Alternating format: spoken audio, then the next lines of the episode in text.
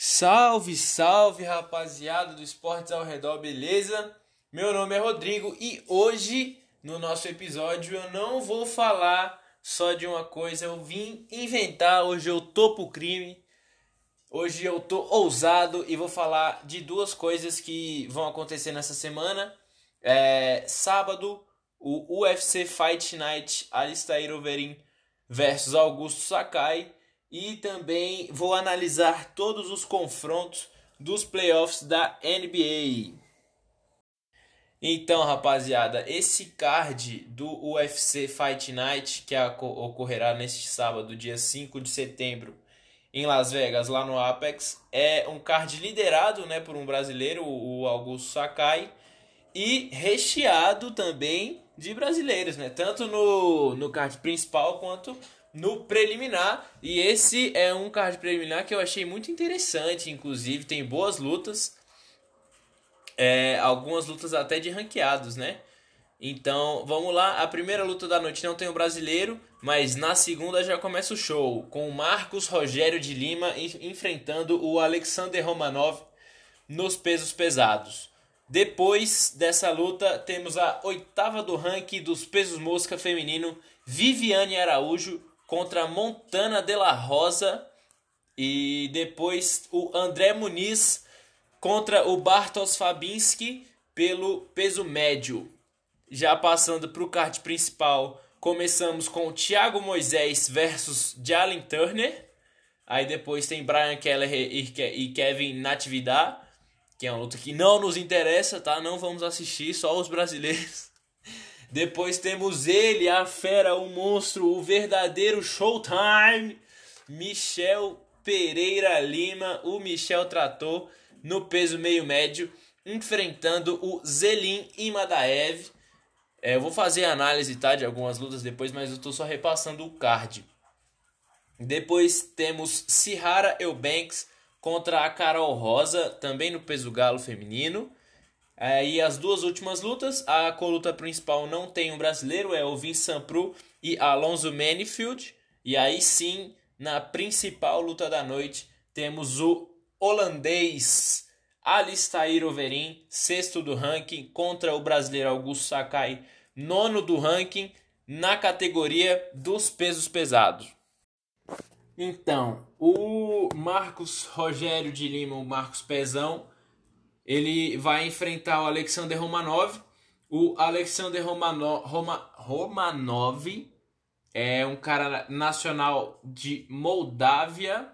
Ele tá invicto no MMA, tem um cartel de 11-0. É maior do que o Pezão, é mais pesado, tem o um apelido de King Kong, não é isso? King Kong. E, e não tem dados dele aqui no, no site oficial do UFC, sabe? Então, tipo, não tem grappling, golpes significativos, nada. É, ele tem 45% das suas vitórias por KO ou TKO e 55% das suas vitórias por finalização. É, então, pro, provavelmente está fazendo a sua estreia né, no UFC por não ter nenhum registro. E por isso eu acho o Marcos Rogério de Lima o pezão favorito nessa luta. Então 1 a 0 Brasil. Bom, e na segunda luta brasileira do card, a Viviane Araújo vai enfrentar a Montana de la Rosa, americana. A Vivi tem um cartel de 8 vitórias e 2 derrotas. E a Montana de la Rosa tem um, um cartel de 11 vitórias e 5 derrotas.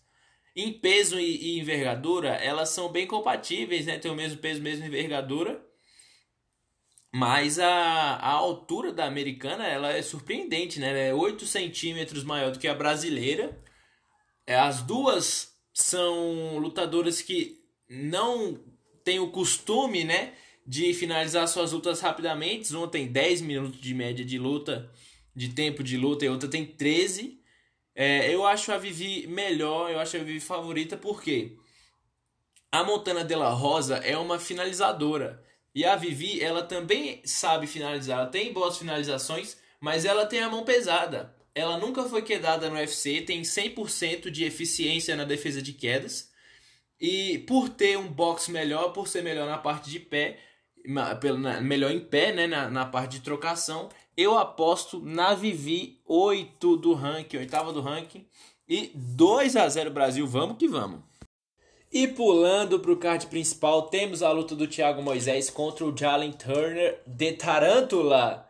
É, eu vou ter que pular a luta do André Muniz, tá? Desculpa, André Muniz, não é nada pessoal. É que como eu estou tirando os dados aqui, né, desse, desse podcast do site oficial do UFC, o site oficial do UFC não, não deu muitas é, informações sobre essa luta. Por exemplo, o André Muniz está aparecendo com uma luta profissional só. Né? Uma vitória e zero derrotas e zero empates. Então, assim, não tem muito o que fazer. E pulando então para o card principal, Thiago Moisés versus Jalen Turner. Cara, o que me impressionou aqui foi o tamanho do Jalen Turner. Ele tem 1,90 de altura e 1,95 de envergadura, enquanto o Thiago Moisés tem 1,70 1,75 de altura e 1,79 de envergadura, ou seja, a diferença é enorme, enorme. 15 centímetros de diferença tanto na altura quanto na envergadura. É, o Jalen Turner, principalmente pelo, pelo seu tamanho, é um striker, tem 89% das suas vitórias por nocaute. É, é um cara que absorve muito golpe, sim. Tem a mão pesada. E o Thiago Moisés pode é, tirar proveito disso, né? É um cara que recebe muitos golpes. Então o Thiago Moisés tem uma mão pesada, ele conecta bons golpes significativos. Tem que aproveitar disso. Tem que tentar botar para baixo, apesar da defesa de queda do Jalen Turner ser boa. O Thiago Moisés também sabe finalizar e finaliza muito bem. Então, assim, o, o Thiago Moisés tem que usar muito da estratégia nessa luta. Não pode cair nessa trocação louca. Tem que achar a distância, bater e sair. Porque o Jalen Turner é muito grande. Então ele tem que fazer essas fintas, tentar voltar para baixo, levar na estratégia por pontos. Se der para trazer um braço para casa, um pescoço, né? Finalizar a luta, ótimo. Se não, levar por pontos. Eu acredito no Thiago Moisés, mas confesso que é uma luta bem, bem, bem difícil para o brasileiro. Na próxima luta de brasileiros, né, nesse card, temos o Michel Pereira, o trator, o demolidor Michel Pereira. Há o que falar do Michel Pereira. Esse cara é um showman, né? Não tem muito realmente o que falar. Ele vem de duas derrotas. A derrota pro Diego Sanches, vamos lá, que né, não, não tinha nem que sair, mas está. O Michel Pereira vai pegar o Zelin Madaev que é um trocador também. O cara tem 100% das suas vitórias por nocaute, ganhou as 8 vitórias dele por nocaute. Então, assim, na teoria é um cara que vai trocar com o Michel Pereira, que é o que ele quer. O Michel Pereira é um showman, dá cambalhota, pirueta, enfim, é o estilo de luta dele. E eu indico de verdade vocês para verem essa luta. Assistam o Michel Pereira lutar. Ele é um cara que parece, né, que se, só essa fantasia, só esse showzinho aí, mas ele tem 23 vitórias no MMA profissional, é um cara legal de assistir e além de ser legal de assistir, ele vence lutas, tá? Então eu indico uma luta que vai ser legal, eu acho que o Michel Pereira vai dar show. Acredito na vitória do brasileiro. Hoje eu tô brazuca assim, ó, 100%. Vai dar nós 4 a 0, cheque. E na penúltima luta, uma, na penúltima luta, que tem um brasileiro no octógono. Temos a Carol Rosa enfrentando a Cihara Eubanks. A Cihara Eubanks, vou ser bem sincero, ela enfrentou até um nível de competição, competição alto e tal. Tem um cartel quase empatados, né? Seis vitórias, quatro derrotas. Vai enfrentar a Carol Rosa, uma striker nata, por natureza uma striker. E é uma menina que joga muitos golpes, né? E absorve também muitos golpes. Então realmente ela troca muito. A Cihara Eubanks não é uma lutadora que empolga muito, né? Mas é o que a Carol precisa para entrar no ranking da categoria. Então, assim, eu acredito na vitória da Carol. Ela tem que manter a luta em pé, tem que manter a sua defesa de quedas em dia, porque a Cihara vai tentar botar para baixo, vai tentar levar essa luta por pontos. Então, assim, eu acredito na vitória da Carol, obviamente, porque eu sou brasileiro. Ela vai ganhar. Mas a Zahara Banks é um lutador que não empolga e vai tentar amarrar essa luta para ganhar por decisão no final, né? Então, assim, é uma luta perigosa para Carol, mas eu acredito muito nela. Então, rapaziada, chegamos, chegamos na luta principal do UFC Fight Night, Overeem versus Sakai, a luta de ranqueados dos pesos pesados. É, eu vi Sampru e Alonso Minifield, eu acho que o Sampru ganha, tá? Ele tá precisando de uma vitória nos, nos pesados, então eu acho que o Sampru ganha. É, Alistair Overeem e Augusto Sakai. É, o Alissair Overin, acho que a gente também não, não precisa falar muito dele, né? É um cara, uma lenda do, do, do esporte. É, vem enfrentando o nível mais alto de competição há décadas já, né? É, é desde o Strike Force, chegou no UFC, já veterano, e parece que esse cara não envelhece nunca. Ele vem adaptando o seu estilo de jogo, é, percebeu que o seu queixo não é mais o mesmo, vem trazendo diferentes estratégias, vem adaptando o seu jogo realmente é, tentando grappling a mais, sendo mais estratégico na trocação. E por isso eu acredito na vitória do Overeem. Eu acho que ele é um cara mais técnico. O Augusto Sakai, na minha opinião, não ganhou a sua última luta, né? Que ele, ele fez, ganhou por decisão dividida. Na minha contagem, não ganhou. Foi uma luta apertada sim. Mas eu acho que ele perdeu, vou ser bem sincero. Vou estar tá torcendo pro Augusto, pro Sakai? Vou estar tá torcendo pro Augusto Sakai. Mas eu realmente acredito que o Alistair Overeem vai se sair melhor nessa. Ele vai tentar cansar o Augusto Sakai, que é a sua primeira luta de 5 rounds. É, o Alistair Overeem vai grudar, vai fazer o clinch, vai tentar derrubar, vai usar a trocação de forma inteligente, vai usar a velocidade, que apesar da idade ele ainda é mais rápido que o Augusto Sakai. Então assim, eu acho que o Overeem é favorito. Obviamente a mão do Augusto Sakai pode entrar. A gente está falando de pesos pesados. Mas eu acredito na vitória do holandês, mesmo torcendo para o brasileiro japonês Augusto Sakai. Vamos falar agora do esporte que mais vem me ajudando nos meses de semana, que eu mais venho acompanhando, que mais vem me empolgando nos últimos tempos.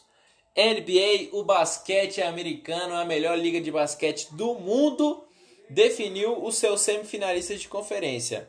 É... Lakers e Houston Rockets, Nuggets e Clippers, Milwaukee Bucks e Miami Heat, Boston Celtics e Toronto Raptors. Essas são as semifinais de conferência. Bom, é, o Los Angeles Lakers, vou começar aqui pelo Oeste, tá? Pelo primeiro do Oeste, que é o Los Angeles Lakers. O Los Angeles Lakers passou do Portland Trail Blazers por 4 a 1 foi uma série que parecia até que seria equilibrada, mas o time de Portland desandou, o Damian Lillard machucou e o Anthony Davis dominou o jogo. O LeBron James também jogou muito no jogo de definição. E o Los Angeles Lakers chegam para enfrentar o Houston Rockets, que passou ontem, né, dia 2 de 9 de 2020, pelo Oklahoma City Thunder. Eu odeio quem fala City, tá? É City Thunder mesmo. é, o Houston Rockets passou naquele toco milagroso do James Harden. O Giovanni falou uma coisa na transmissão que eu concordo muito, né? A gente estava imaginando o Harden definindo esse confronto no ataque. Ele definiu com um toco, né? Ele deu um toco numa bola de três e, e classificou o Houston Rockets para as semifinais. Vai enfrentar o Los Angeles Lakers e eu acho que será o fim da linha para o Barba e Cia. O Los Angeles Lakers vem bem, o, o Anthony Davis vem jogando muito, o LeBron James vem jogando muito e o Houston Rockets teve extrema dificuldade para passar do Oklahoma City Thunder, que tem um bom núcleo, né? Tem ali o, o Gilgos Alexander, tem o Dennis Schroeder, tem Chris Paul, mas não é um, um time nível Los Angeles Lakers e por isso eu acho que será o fim da linha. Adeus, Houston Rockets! No segundo confronto do Oeste, nós temos Denver Nuggets e Los Angeles Clippers. O Clippers que passou do Dallas Mavericks 4 a 2 e o Nuggets que passou do Utah Jazz numa série apertadíssima. Nossa senhora, que série maravilhosa! No jogo 7, com Jamal Murray apagado e Nikola Jokic é, é, é, mais ou menos, né, Jokic? Mais ou menos. Mas o, o Nuggets conseguiu fechar essa série. É, vai enfrentar o Clippers, que é o amplo favorito, né? Eliminou um bom, um bom Dallas Mavericks.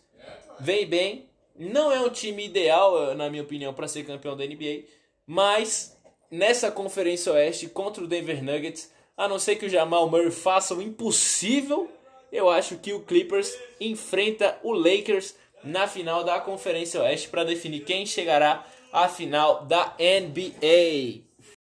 Já no leste, a coisa é diferente. Os confrontos são muito mais equilibrados. O Milwaukee Bucks, por exemplo, passou do Magic, vem perdendo a série por 2 a 0 do Miami Heat. Eu acho o time do Miami Heat no momento melhor, com Tyler Hero jogando muito, com o Jimmy Butler no jogo 2 ele jogou mal, né? Mas acabou definindo, fez a sexta que definiu a vitória para o Miami Heat. É, tem o, o, aquele. Esqueci o nome dele agora. O menino que foi não foi draftado e arremessa de três joga muito, joga muito, acerta tudo. Tem o Adebayo, né, que vai ser o Most Improved Player. É, mudou completamente seu jogo. O Miami Heat vai surpreender nessa conferência, né? Vai surpreender no leste. E eu acho que vai passar do Milwaukee Bucks. Não é porque tá 2 a 0 tá? Eu sei, eu tô gravando na vantagem.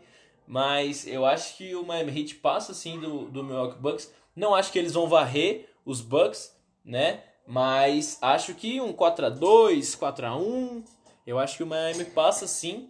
É, inclusive eu queria perguntar a vocês se vocês assistiram o jogo de ontem, aquela bizarrice da arbitragem, né? O jogo tinha acabado, vitória do Miami, eles me arranjaram a falta.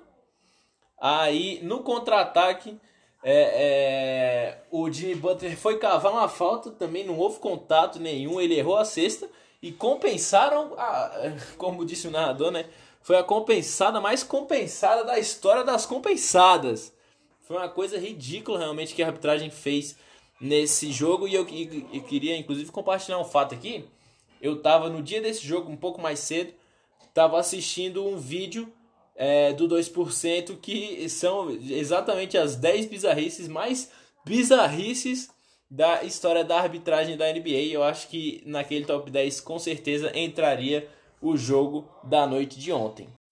Então é isso, rapaziada. É, esse foi um podcast um pouco mais longo do que o habitual, mas é, para testar esse modelo novo, né, falando de várias coisas diferentes, é um pouco de MMA, um pouco de basquete, analisando algumas coisas. Espero que vocês tenham gostado. Sigam a gente no Twitter. Sim, fiz um Twitter. É, esportes ao redor, arroba esportes ao redor. É, sigam a gente também no Spotify. E até a próxima. Eu tenho um site também. Fiz um site. Hackearam meu site. É, esportes ao redor.